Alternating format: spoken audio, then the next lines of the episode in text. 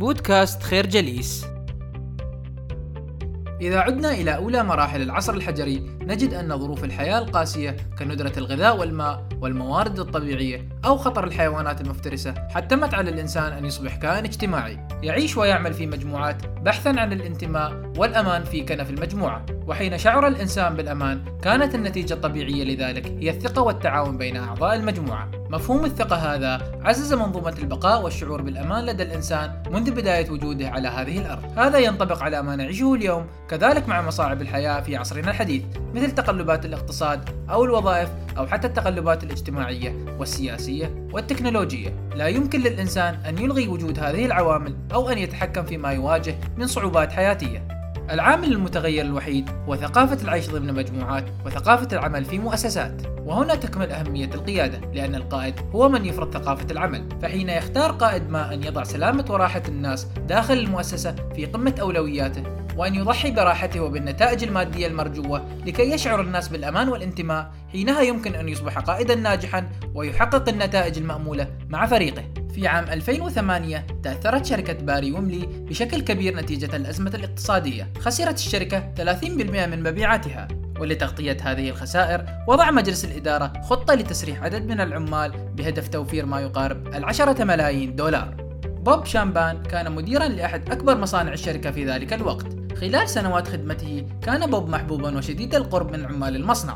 لذلك كان من الصعب على بوب أن يتقبل قرار تسريح موظفيه. في ذلك اليوم قال بوب سيكون من الأفضل أن نعاني كلنا قليلا على أن يعاني البعض منا بشكل كبير. لذلك اقترح بوب تطبيق برنامج إجازات غير مدفوعة يأخذ فيه كل موظف أربع أسابيع كعطلة غير مدفوعة الأجر. أدى هذا المقترح إلى ارتفاع معنويات الموظفين وتمكنت الشركة من توفير 20 مليون دولار. والأهم من هذا أنه عندما شعر الموظفون بالأمان والحماية من طرف مديرهم كانت ردة الفعل الطبيعية هي نشوء روح الثقة والتعاون في الفريق. بدأ الموظفون في تبادل اللعب فيما بينهم. حيث كان بعضهم يأخذ خمس أسابيع لكي يأخذ الآخرون ثلاث أسابيع فقط. الفكرة الشعور بالأمان هو المحرك الأساسي للتقدم. توفير هذا الشعور هو من مهام القائد الأساسية. هناك الكثير ممن يشغلون أعلى المناصب في مؤسساتهم ولكنهم ليسوا بقادة على الإطلاق. هم مجرد سلطات تنفيذية. يطبق الموظفون ما يقولون لأن لديهم سلطة لكن لم يكن لأحد أن يتبعهم. وهناك الكثير ممن هم في قاعدة هرم مؤسساتهم. ليست لديهم أي سلطة لكنهم قادة حقيقيون. ذلك لأنهم اختاروا أن يعتنوا بزملائهم وبالأشخاص الذين يعملون إلى جوارهم. هذا بحد ذاته ما تعنيه كلمة قائد. عندما ينفصل القائد عن بيئة الفريق الذي يقوده يصبح أقل حذرا في اتخاذ القرارات التي تؤثر على أعضاء الفريق بشكل مباشر. غياب التعاطف والتقارب بين القائد وفريقه يؤدي إلى التجريد ذلك حين لا يشعر القائد بواقع أثر قراراته على حياة أفراد المجموعة. وحينها يعطي القائد أولوياته لمصلحته الشخصية على مصلحة المجموعة مما يؤدي به إلى اتخاذ قرارات لصالح منفعة الفرد وعلى حساب الآخرين. هذا المفهوم هو ما دفع مجلس إدارة شركة باري ويملي لاقتراح خطة تسريح الموظفين وهو الذي دفع بوب شامبان لرفض هذا المقترح ومراعاة مصلحة موظفيه. من أمثلة التجريد كذلك ما حصل في سفينة التايتانيك عندما قررت الشركة المالكة استخدام قوارب نجاة أقل من العدد المطلوب لكافة الركاب حيث أولت الشركة أهمية أكبر لمصالحها المالية على حساب حياة المسافرين. الفكرة التعاطف والتقارب مع الناس يولد الشعور بالمسؤولية اتجاه الآخرين. في عام 2013 اكتشفت إدارة شركة رالف لورين للملابس فضيحة للرشاوي في فرعها في الأرجنتين.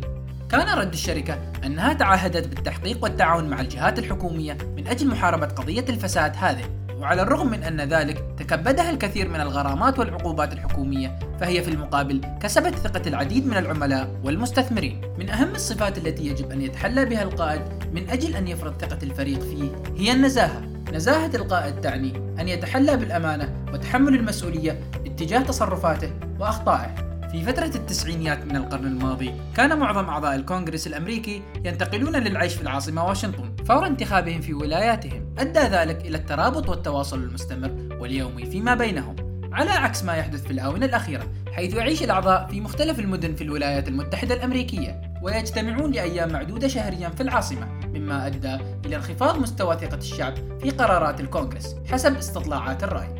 يشير الكاتب إلى أنه على القائد الناجح أن يبقى على اتصال وترابط مباشر مع فريقه بعد أن اكتسب ثقة الفريق. كذلك من المهم جدا أن يحافظ القائد على علاقات وروابط حقيقية ووثيقة مع أعضاء فريقه من أجل أن يحافظ على نزاهته وضمانه لرعاية مصالح المجموعة.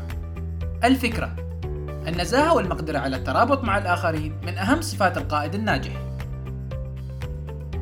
عندما أسس بيل جيت شركة مايكروسوفت لم تكن رؤيته هي تأسيس أكبر شركة للحاسب الآلي أو تحقيق أكبر قدر من الأرباح بل كانت رؤيته هدف أسمى هو وضع حاسب آلي في كل مكتب. هذه الرؤية السامية ساعدته في تحقيق الأهداف الأخرى للشركة كالأرباح، العلامة التجارية والقوة السوقية. لذلك فالقائد الناجح يجب أن يستلهم رؤية للمستقبل.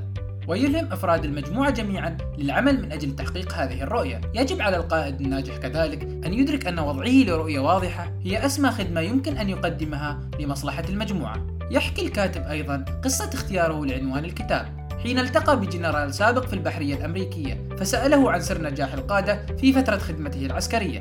رد الجنرال على الفور لأن الضابط عندنا هو آخر من يأكل. أثناء وجبات الطعام يقدم الأكل للجنود أولا. ويجلس الضابط المكلف بالقيادة حتى يتأكد من أن جميع الجنود قد تناولوا وجبتهم استطرد الجنرال ليحكي قصة إحدى المعارك حيث كان القائد ينتظر ليأكل أخيرا بعد جنود كتيبته. لكن هذه المرة حين انتهوا لم يتبقى من الطعام شيء عاد الجنود إلى ساحة المعركة. وكان أول شيء قاموا بفعله أن أحضروا للقائد بعضا من طعامهم لعله يأكله.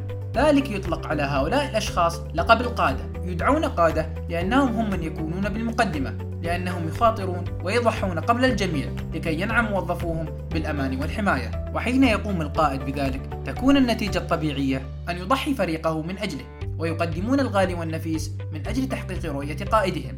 الفكرة المعنى الحقيقي للقائد الناجح هو أن يضع مصلحة الآخرين أمام مصلحته من أجل تحقيق رؤية سامية يصبو لها. نشكركم على حسن استماعكم. تابعونا على مواقع التواصل الاجتماعي لخير جليس. كما يسرنا الاستماع لآرائكم واقتراحاتكم. ونسعد باشتراككم في البودكاست.